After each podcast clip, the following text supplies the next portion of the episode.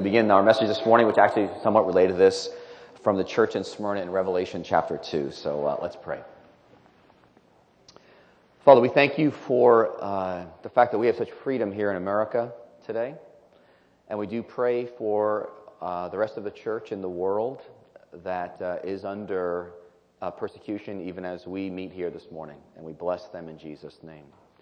And I pray, God, this morning you would give us a revelation of what it means for us to be faithful even unto death in our context here in the United States of America. And we offer you our hearts. Uh, teach us by your word. Open it up to us in Christ's name. Amen. All right, go with me to Revelation chapter 2, please. And we're in a series in a book of Revelation. And we're at the second church of the seven churches to which the book was written. Now, as this video just pointed out, over, over 40 nations, in 40 nations today, Christians are actually persecuted for their faith from Sudan to Colombia. We actually know in our congregation in Spanish in Corona, uh, pastors who've been killed in Colombia for their faith by the guerrillas getting caught in a crossfire. From Indonesia to Palestinian Christians to Egypt. But the more Christians have died for their faith in the 20th century than the previous 19 centuries combined. That's been reported more than once over the last 10, 15 years. Now, this book was written in Revelation to a church in Asia Minor, present day Turkey, that was under intense persecution. And it was written between uh, 68 and 95 AD. And uh, they're under what the, there's a word in Revelation called thlipsis, the Greek word. And if those of you from uh, Greece here, forgive me for destroying the pronunciation, you know. But the word thlipsis is the word for affliction or in, intense pressure. And as we're going to read in just a few minutes about the church in Smyrna, they're under particularly intense pressure. Uh, actually, it can be translated crushing pressure. And it's a church that's suffering and what Jesus says, He comes in and says, I want you to see it from, from heaven's perspective. Because you're just looking at things from an earthly perspective, and you got to get it now from heaven. And uh, because he, he's talking to a church that is suffering, and many of you in this room are suffering to various degrees.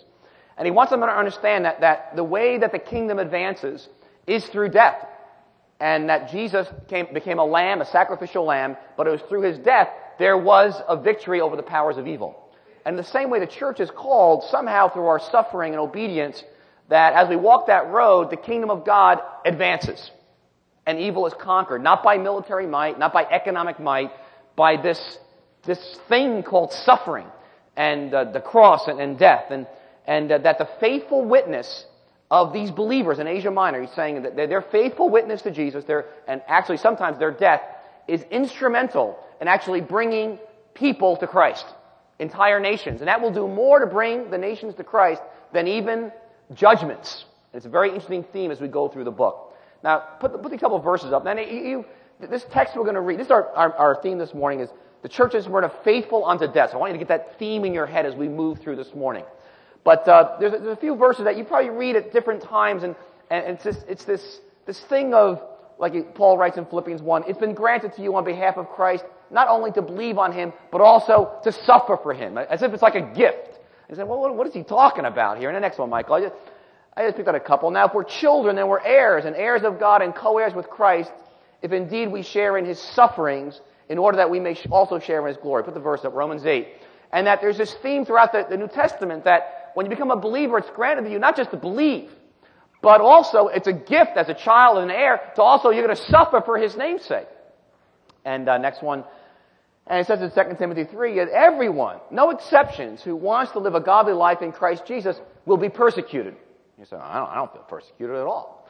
But the, the New Testament is very clear on this theme about suffering and persecution that comes to all believers on some level. And so while we are not right now running for our lives, obviously, here in uh, New York, uh, but there is a, an element of application of this text to us even where we're living today. And so my prayer is that we're going to get an insight on what's he talking about in these texts, which again, which is a theme of the entire New Testament and is a major theme in the book of Revelation. And again, I hope you're reading it in your spare time as we move through the book. All right. Now, Smyrna is a, was a city in uh, east of Ephesus, about 40 miles, and it was a very beautiful city, very proud city, very wealthy city. And they had a very famous theater and library and stadium, and it was called first in Asia in beauty and size. And so uh, the, the, city of Smyrna was also famous because they were very devoted to Rome. They were the first city in the empire that, uh, almost 200 years before Christ, they built the first temple to the emperor of Rome, him being divine. And they actually won this great contest uh, about the time of Jesus. Uh, but they beat out all, kind of like all the cities here fight to be the Olympics. We want to have the Olympics in New York. Well, the cities of Asia were fighting to be the city that would build the big temple to Tiberius the emperor. And Smyrna won. What a city. And uh, they felt very, very attached to Rome. And then on top of that, so you got a city that, that's very loyal to Rome and the empire. And also you have a Jewish synagogue that's going to be mentioned in this text, which we're going to read in just a moment. And they've actually found in, uh, in their archaeology and their discoveries and excavations of the city uh, indications or, or uh, carvings to Zeus and Hermes, the Greek gods. And so most scholars believe that even during this time that the Jewish synagogue had gotten mixed in with uh, Greek mythology. And it was kind of like a, a compromising, a mixing in of the Jewish synagogue along with the whole Roman Greek culture. And, uh, and so it's this combination of this fiercely loyal city of Rome. You've got a Jewish synagogue that apparently is all kind of mixed in with, you know, Hellenism. They all come against the church in full force. And so what you have here, as we're going to read this text, is a church under intense pressure. And they're being slandered. Uh, they've lost jobs. Uh, they, they are being denounced to the authorities. And there's active hostility against them. Now, remember, Christianity at this time is not legal, uh, and persecution is coming. It's not really fully there yet, but it's coming in force, and Jesus is, is warning them and preparing them. So, uh, with that said, let's begin reading in verse, it's only four verses. Chapter 2, verse 8. But they're so packed, again, because of the themes of the whole book that they carry. Verse 8, chapter 2 of Revelation. To the church, to the angel of the church in Smyrna, write, These are the words of him who is the first and the last. Remember that theme? The first and the last, who died and came to life again. I know your afflictions. That's the word for thlipsis. I know your intense pressure, the crushing pressure you're under, and your poverty. Yet you are rich. I know the slander of those who say they are Jews and are not, but are a synagogue of Satan. Do not be afraid of what you are about to suffer. I tell you, the devil will put some of you in prison to test you, and you will suffer persecution for 10 days. Be faithful, even to the point of death, and I will give you the crown of life. He who has an ear, let him hear what the Spirit says to the churches. He who overcomes will not be hurt at all by the second death. Underline that word, second death. Very key phrase. So he says to them, again, verse 9, he goes, I know your afflictions. I know, I know about your pressure you're under. And some of you in this room are under a lot of pressure. I know your poverty. Now, this, he's talking about economic poverty. These are folks who have, uh, we don't know all the details, but their, their, maybe their, their property was confiscated. They lost their jobs. Uh, but it's very tough to make a living in a city when you're on the run and when you're discriminated against. And so, as a result of their faith, they are, the word for poverty there is very poor. So it's hitting their pocketbook. And Jesus says, I want you to know something. You may, it may look like you're poor and they're rich, but no, no, you don't understand. They're poor and you're rich. And uh, he says, behind, in verse 9, behind all this opposition, understand there is demonic powers that are out to crush you. And he goes, you're going to suffer even more. Verse 10, he goes, do not be afraid of what you're about to suffer. You're going to suffer for 10 days. And he gives a kind of a time limit there. We're not sure exactly what the 10 days is. But uh, it's a limited amount of time. And he goes, but he says this, and here's the line. I want you to underline it in your Bibles. He goes, be faithful even to the point of death. That's, the, that's our theme for this morning. Be faithful, even to the point of death, or as the message translates it, don't quit, even if it costs you your life. And so this, this letter, uh, that's what it means, he's saying, to overcome. To him who overcomes, he will not be hurt at all by the second death. What does it mean to overcome? It's to be faithful even to the point of death. And that's what we're going to expand on, on this morning.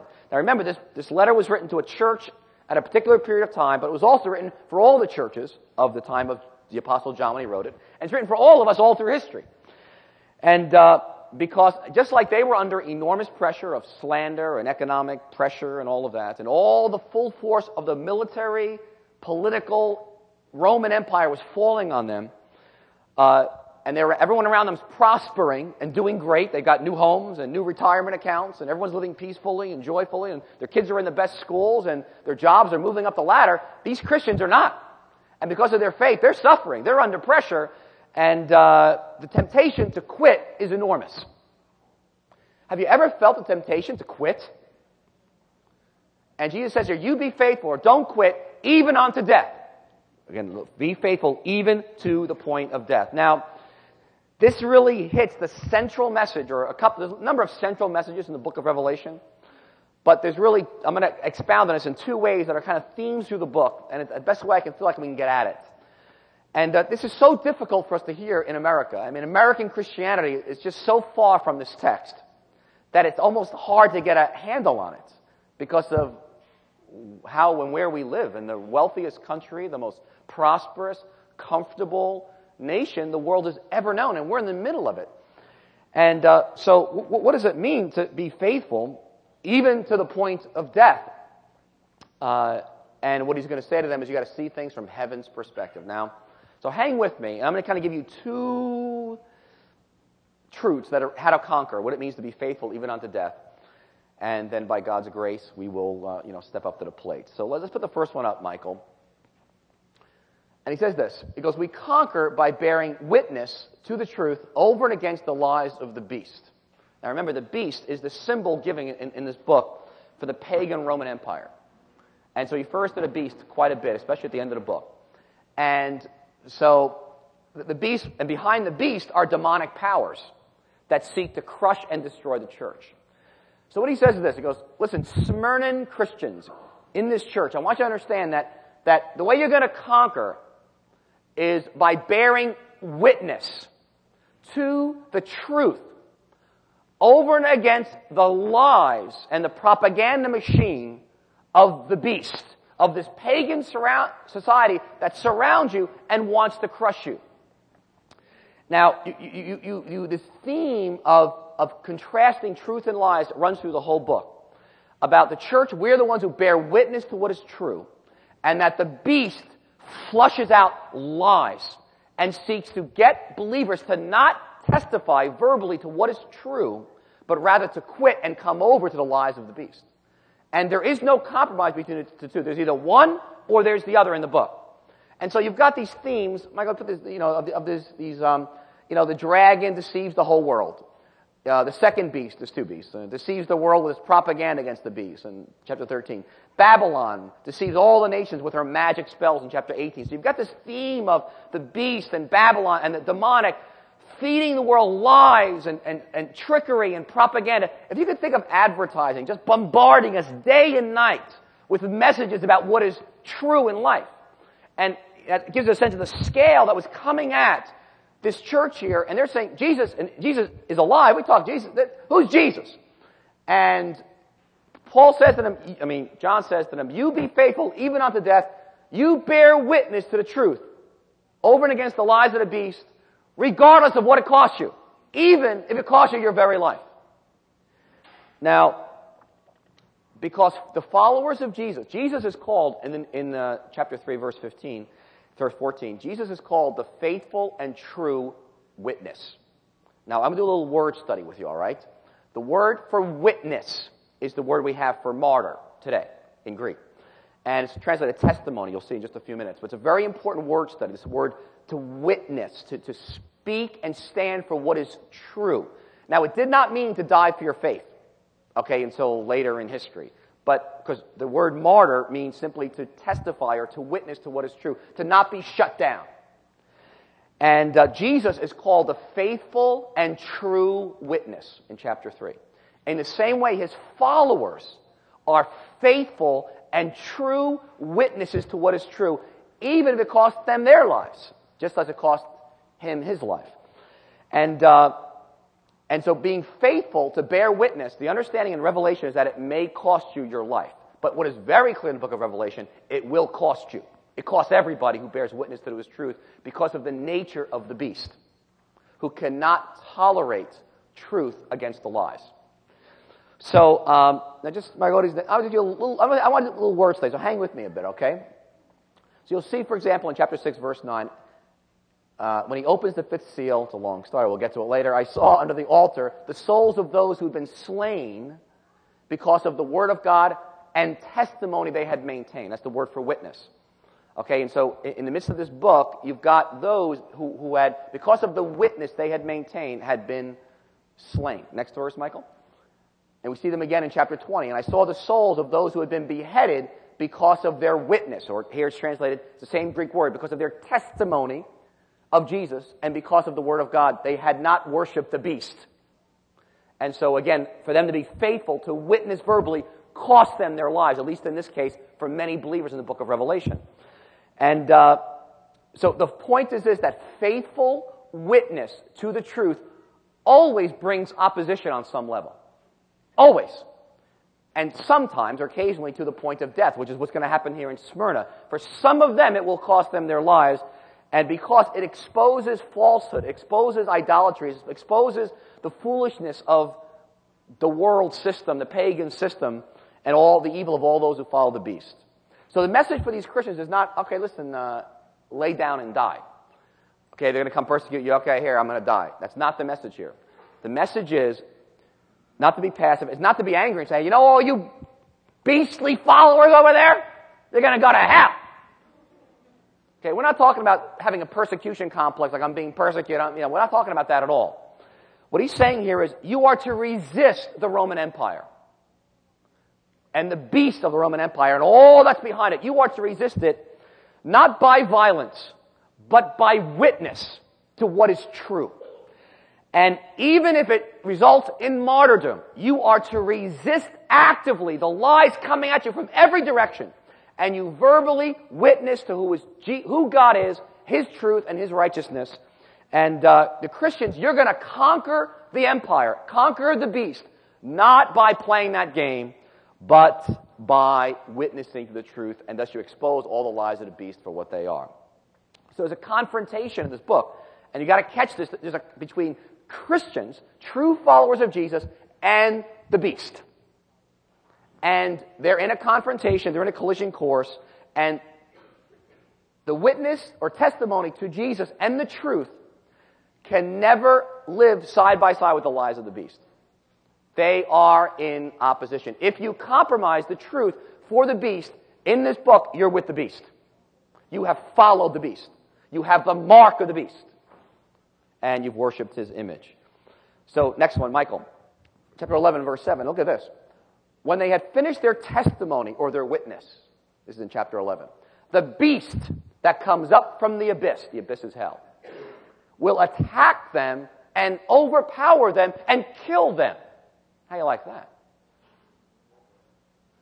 Eh, when they had finished their witness, the beast that comes up from the abyss will attack them and overpower them and actually kill them. Chapter 11, verse, verse 7. And it looks like the beast won. And one of the great points of the book is you don't understand that he, the, the, from heaven's perspective, this is the way that you've overcome the beast. That your very suffering for your witness to what is true is the way the beast is defeated, just like Jesus, the Lamb of God, defeated the beast by suffering and dying. In the same way, the way you will defeat the beast is not by your intellectual power, it's not by your cleverness, it's not by your buildings, it's by your suffering witness to what is true, regardless of the consequences. And thus, he didn't overpower you, you overpowered the beast. So, see it from heaven's perspective on your life. Don't look at it from an earthly perspective. It looks like the beast won. He didn't win, he lost. By killing you and you stayed faithful, he could not stop your witness to what is true. And so you'll notice in chapter 12, Michael, next one, they, then the dragon was enraged, and the woman and went off to make war against the rest of her offspring. That's the believers in Christ. The dragon is a symbol for Satan. Those who obey God's commandments and hold to the testimony of Jesus. Now, if you don't hold to the testimony of Jesus being true, don't worry about it. The dragon is not coming after you. So you're safe. But if you're going to hold to the testimony, to the witness to what is true in life, you can understand there is a dragon who then releases beasts in various cultures and times of history, our pagan society that will seek to make war against you and get you to quit and crush your verbal witness and silence you and own your soul and assimilate you into the culture that your Christianity is gone. You are in effect just like the rest of everybody else. Next one, Michael. But it, you know, they overcame him by the blood of the Lamb and by the word of their testimony. They did not love their lives so much as to shrink from death. There's a famous verse many of you have read in chapter 12. How do they overcome the beast? By the blood of the Lamb and by the word of their testimony. and they did not love their lives as much as to shrink from death. They, there's a link of what it costs to hold to the testimony of what is true. Because understand, what Revelation exposes that evil cannot tolerate truth and must come after it and eliminate it and replace it with its lies. And so, now to go back to point one, and I'll try to make an application here. Oh yeah, I'm sorry. This call, this is a great verse, chapter 13, verse 10. This calls for the endurance and faithfulness of the saints. Isn't that a great verse? When I think, we think of the beast and pressure, you know what I say? You know, oh my gosh, I'm never going to make it. I barely got here in traffic this morning. This calls for the endurance and faithfulness of the saints because there is a real war on.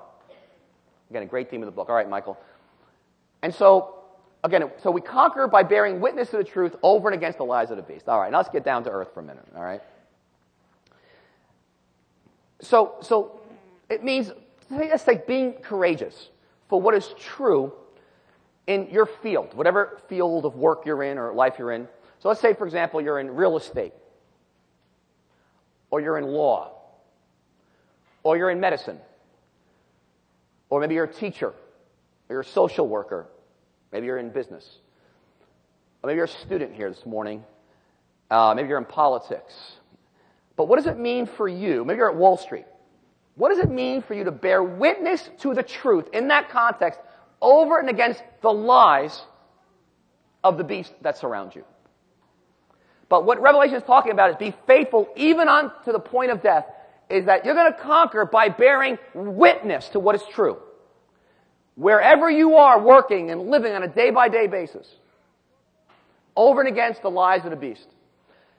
And you may not get a promotion. Could you imagine?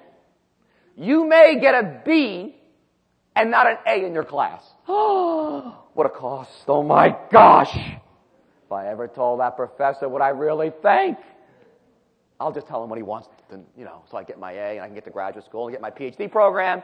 I mean, the thought of a cost for most of us is so far from reality that bear witness to the truth. We say, well, I know they don't want to hear it, so I'm just going to shut up because I don't want to be hassled.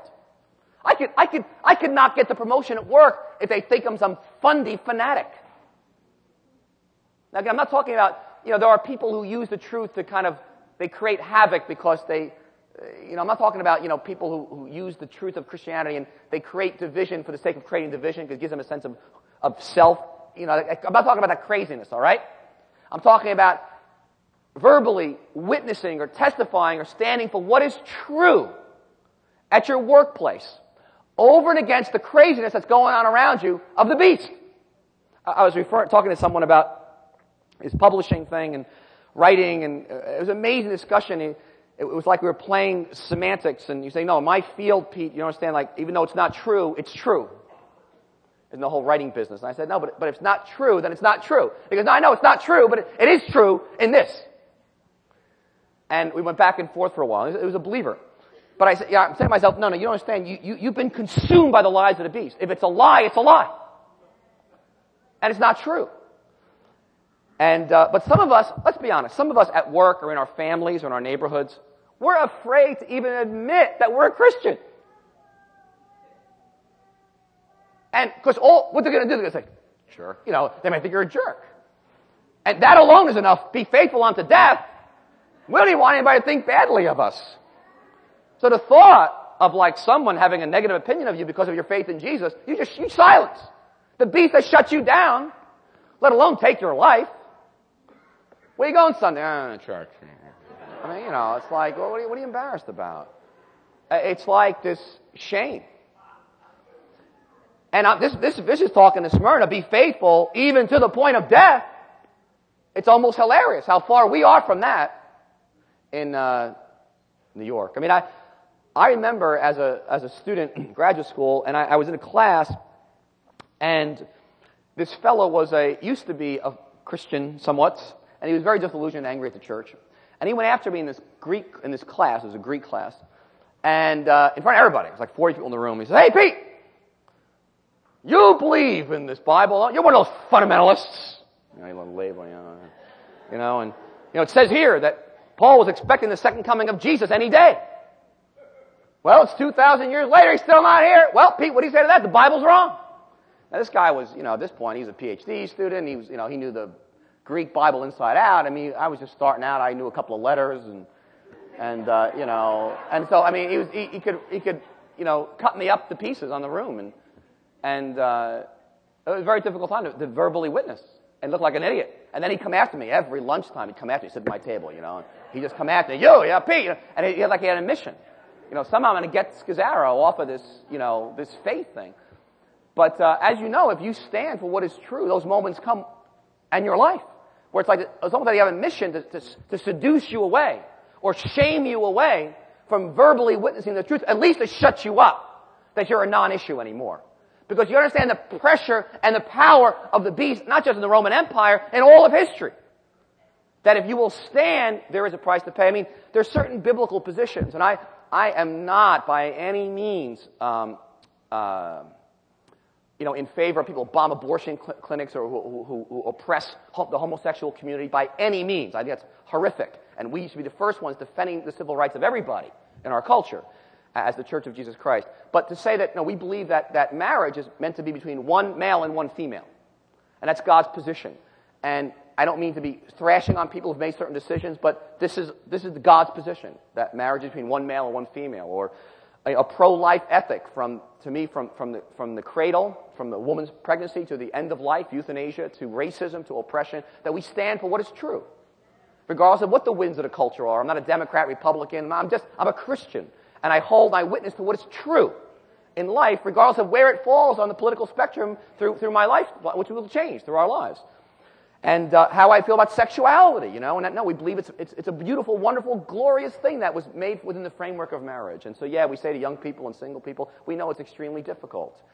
But that this is God's position because He loves you and wants the best for you. And we stand for that even though it's difficult. And we don't have, we don't have all the answers. But we do witness to what is true in a culture that is sliding and saying these things are irrelevant and untrue. And there is pressure as we go on. But we're talking about integrity here. We conquer by bearing witness to what is true even when it's not convenient. And you can rest assured it is not convenient. Now, I'm not asking you to be a basher of people. We don't need that. But we're talking about being a faithful witness to what is true. Every Christian may not die, but every Christian must be prepared to be put to death for truth and for integrity. That's the point of this text. And, and so, in doing so, we play an indispensable part in Christ's victory on the earth. It's one of the great themes of this book. It's amazing that the way that Jesus' victory in the world takes effect is through our faithful discipleship. You gotta hear this. In particular, through your faithful verbal witness to what is true. And in some, in paying a price for that, that is the way, as the Lamb of God died, we follow the Lamb, and in a sense, we die too. We die to that promotion. We die to that person liking us. We die to maybe not getting that A in that course like we expected. And we die for our verbal witness. And it says in Revelation, that is the way the kingdom expands. It is not the way the world thinks. It is not by making Constantine, the emperor, making it a Christian empire that almost destroyed Christianity. It was by Christians faithfully, verbally witnessing to what is true. And, uh, all right. And so to die and to suffer is not to be a victim of the beast. It is to win. It's the opposite of the world's perspective. And uh, again, he can, a beast can kill you, but he can never, ever suppress your witness to what is true. And that's number one. Okay. All right, number two. Now, he says we conquer by bearing witness. The second is that we conquer by being faithful and then suffering. Now, once again, look at this. Look at verse 10, uh, verse 10. Be faithful even to the point of death. What does that mean in the United States? You know what? You know what's really heavy? I recognize that for some of you, you suffered mightily to get here this morning. It was daylight savings time. We gained an hour. We barely got here. I mean, some of you, some of you think it's second service right now. It's first service, all right? It is first service. Now, now, he's saying be faithful even to the point of death, that we conquer by being faithful. But do you realize that for many, many believers in America today, we think we've been heroic because we got up on Sunday and came to church. Do you realize we think we've done a phenomenal thing? Because we're not at the beach. We're not at the mall. We're not doing our lawn. We actually sacrifice so much. And we got up and we came to church. Or, you know, on Saturday night, we actually went to bed, you know, a decent hour, thinking we are going to come and worship the next day. We have, we have, we have been faithful to death. But let's be honest. Because of the, we live in a culture that's so driven by comfort. Comfort is such a, a, a value. It's such a god of the beast. It comes us from every direction.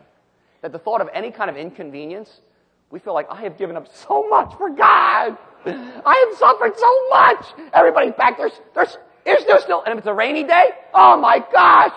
Oh my God, if I sleep and look at me, I'm in the rain, on the bus, on the train, I'm trucking to church. Oh God.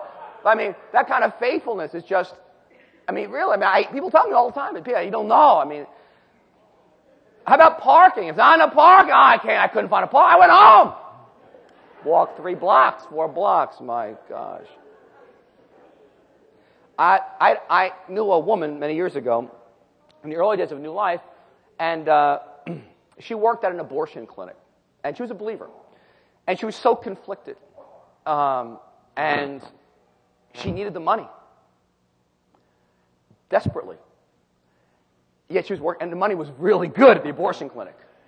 It was they make good money at abortion clinics, and she was so conflicted, and uh, she struggled for months. I remember coming, you know, and and uh, eventually she just gave up. It was just too much pressure. I mean, she just, the beast swallowed her. I don't know where she is today, but she just got swallowed. The pressure of money, because the thought of not having that job, and where would it leave her? And understand the church at Smyrna was in poverty because of their verbal witness and faithfulness to the faith. There was an economic, a major economic component to it. Could you imagine economically being affected by our faith in Jesus? I think we would lose a lot of people. You know, I, don't want to smash her. I mean, I, you know, I, I think of her, I, the struggle, and I really, you know, I, I'm always in her position. She was struggling with a number of things financially. But how many of us have been, have been seduced by advertising and are overloaded with so much debt that we are working overtime, overtime to get ourselves out of the hole because we got seduced by the voice of the beast about what is really life about? So before we smash that woman who took the, you know, struggling with the abortion clinic, we had to look at ourselves and say, in what ways have I been, have I been conquered? Versus being faithful to say, you know what, this, I'm going to live a simple life, a clean life, a pure life, have 2020 vision of what life's all about, and not get seduced here. I mean, how many of us, to be faithful into our parental, our parents have expectations of us, for some of us, and our cultures, and uh, we struggle with, with, with disappointing our parents. How about disappointing your spouse? Because I, I don't, if I follow any wholeheartedly, my spouse will be so mad at me. Or my parents will just go off, off the deep end. And so I'm going to pull back. You know, I think the biggest challenge for us in America, you know, the American dreams, the, it, the American dream is riches and wealth. I mean, that's, that's why everyone in the world wants to come to America. And we watch the lifestyles of the rich and famous, and, and wealth is, is lots of money. Who is rich? Now, Jesus cuts through this and says in verse 9, You're rich, you're poor, you're rich. Could you imagine? It's not the lifestyles of the rich and famous who are rich. No, you're rich. Those who are being faithful to Jesus. You are rich. You are the richest people on the planet. Uh, no, the beast says I'm poor. Uh, no, no, I'm, you're rich. You got to hear this. You're rich. Don't listen to those lies of the beast. And those who think they're rich are poor. They may have hundreds of millions of dollars, but they're in poverty. You know, I, I think, if you know, and, and, and youth, I was reading an article about youth, that youth base their status on clothes and money, right? Sneakers I'm wearing, the clothes I'm wearing, it's a lot. They, they bought into a lie from the beast. That's not who you are, your clothes and your money. That's poverty. It's a lie. But making decisions, I'm going to make decisions for my life, not based on money, where I live, how I tent make, not what the beast thinks is important. I base my life on Jesus and what he says is true and I'm going to live in the truth. I'm going to conquer by being faithful. What does that look like? I'm going to be look, go after the truth in my life in my family's life and deny the sinful parts of myself and I'm going to, by God's grace, suffer in that process so God can change me. But that's being faithful. To look at your stuff honestly, not live in denial, not medicate, go after it, being a repentant, honest person, letting God change you, that's being faithful unto death. Because you know what? It's a dying process to be honest. It's a killer. All right. I can go on. All right, go to this text again. Look back. Oh, yeah. Michael, go to the next thing. As I was wrestling with this, I, just came back to spiritual disciplines as resistance and faithfulness in our culture. So you realize everything in our culture says the heck with spiritual disciplines. This is a list from Richard Foster's, one of his books, Celebration of Discipline. I forget which one it's from. I adapted it a little bit. But uh, these are disciplines that believers, we're, we're saved by grace. Salvation is a free gift. But there are disciplines that we engage in so we can grow up in Christ. And here's this little list, and I love the list because they are, I, I think they're, I believe very much in my heart of hearts, there is no way you can resist the beast on an hour and a half church on Sunday morning. There is no way that we all need, that we all are called to be followers of Jesus, and thus we, we are disciplined one, disciples. And we have these disciplines in our life, and he, he divides them up in disciplines of abstinence. You know, solitude, getting quiet. Our culture has so much noise. I'm going to find quiet solitude in my life and silence. And then fasting. We're talking about fasting a meal or a day, you know, one day a week in November. You know, disciplines of, of simplicity, how I handle my money and things like tithing and offering. It's a discipline.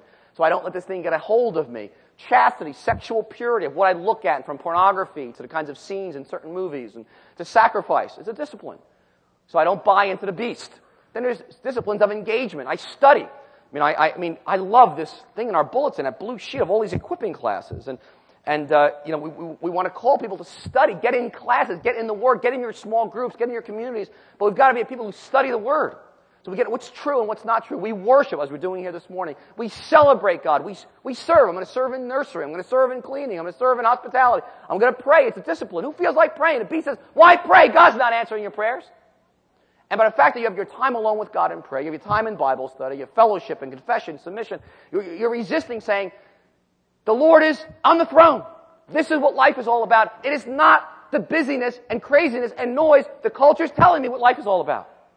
And so the spiritual disciplines are, are, are resisting and are being faithful to Christ in our culture. But this is what it takes to resist the lies of the beast coming at you in every, in every, in every corner and be faithful unto death. But it is a death to, to engage this as a lifestyle. It's a death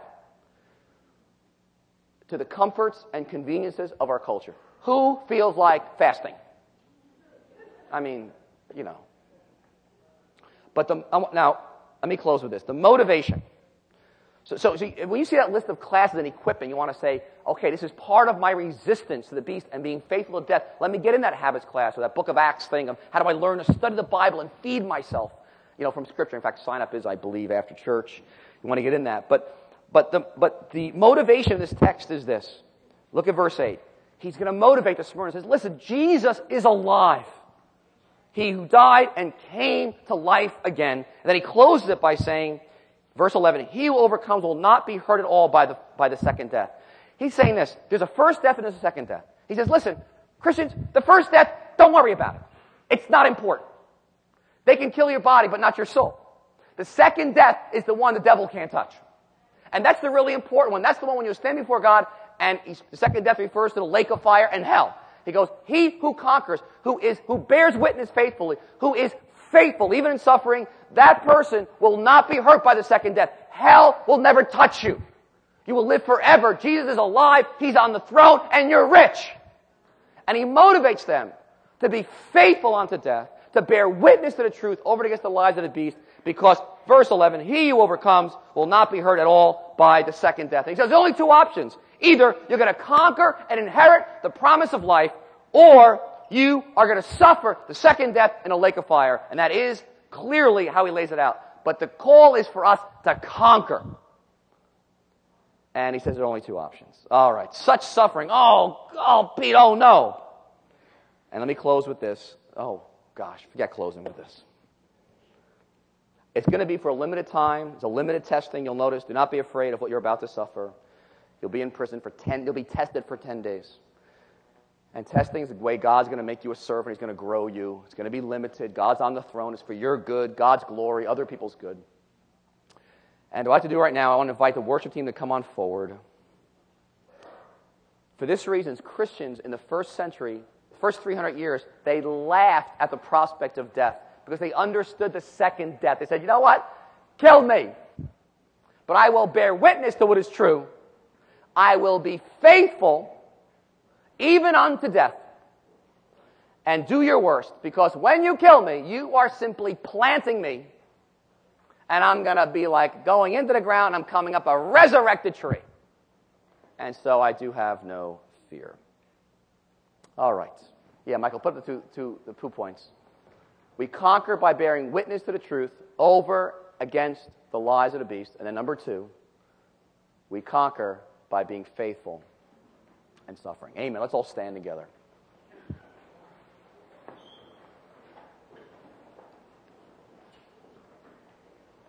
Close your eyes with me for just a moment.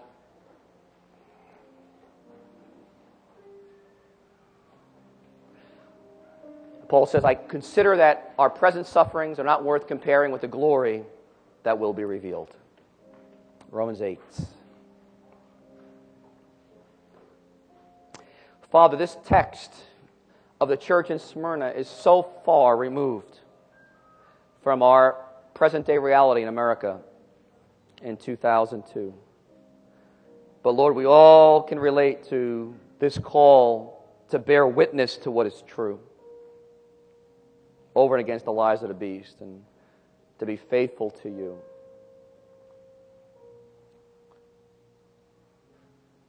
So I pray, Father, right now, I pray for all of us in this room to have heaven's perspective, to see things not from the earth but from heaven that Jesus, you're alive and you're on the throne, and things are not as they appear to be.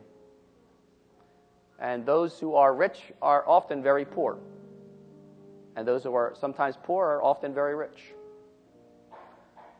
And Lord, I ask you to give us 2020 vision to see life as you see it. Because Jesus, you are the resurrected one sitting on the throne, and we love you and we bless you.